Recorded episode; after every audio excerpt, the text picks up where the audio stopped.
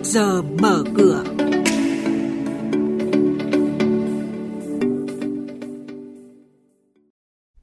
Thưa quý vị, những thông tin chính có trong chương mục trước giờ mở cửa hôm nay.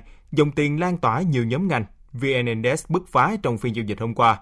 Thị trường hàng hóa thế giới phiên giao dịch cuối tháng 8 ghi nhận diễn biến khởi sắc và ngay sau đây sẽ là nội dung chi tiết. Tuần mới này có 38 doanh nghiệp chốt quyền nhận cổ tức bằng tiền, bằng cổ phiếu và chia cổ phiếu thưởng. Trong số đó, nhà đầu tư chú ý hôm nay công ty cổ phần tập đoàn Nagakawa, mã chứng khoán là NAG, chi trả cổ tức năm 2019 bằng tiền, tỷ lệ 5%. Thời gian thanh toán 28 tháng 9. Công ty cổ phần dịch vụ Nagadeji, mã chứng khoán là SDV, chi trả cổ tức năm 2019 bằng tiền, tỷ lệ 15%. Thời gian thanh toán là 29 tháng 9. Công ty cổ phần công nghệ Sài Gòn Viễn Đông, mã chứng khoán là SVT, phát hành hơn 1 triệu cổ phiếu trả cổ tức năm 2019 tỷ lệ 10%, giá trị phát hành theo mệnh giá hơn 10 tỷ đồng. Trên thị trường chứng khoán, phiên giao dịch chiều qua diễn ra không có nhiều biến động so với buổi sáng khi các chỉ số tiếp tục duy trì đà tăng ổn định. Nhóm cổ phiếu blue chip cùng các cổ phiếu ngân hàng tiếp tục là động lực chính giúp thị trường bứt phá. Đà tăng không chỉ tập trung ở nhóm vốn hóa lớn mà còn có sự lan tỏa khá tốt ra nhiều nhóm ngành hàng khác như chứng khoán, bất động sản, xây dựng, dầu khí, hàng không. Đóng cửa phiên giao dịch ngày hôm qua, VN Index tăng 5,6 điểm lên 894,57 điểm, HNX Index tăng 0,97% lên 127,43 điểm và Upcom Index tăng 0,5% lên 59,39 điểm. Thanh khoản thị trường ở mức cao với giá trị giao dịch ba sàn đạt hơn 7.200 tỷ đồng.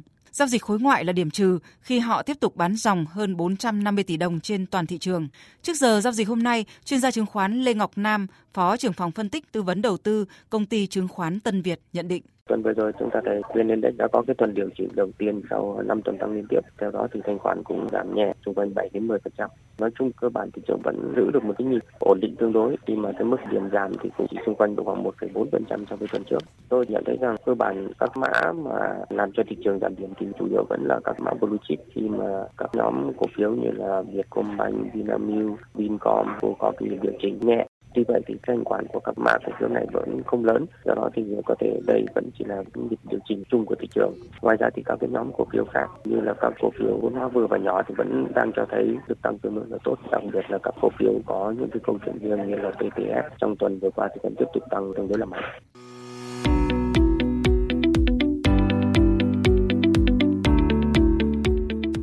Giả đang nghe chuyên mục Trước giờ mở cửa phát sóng trên kênh Thời sự VV1 từ thứ 2 đến thứ 6 hàng tuần trong theo dòng Thời sự sáng.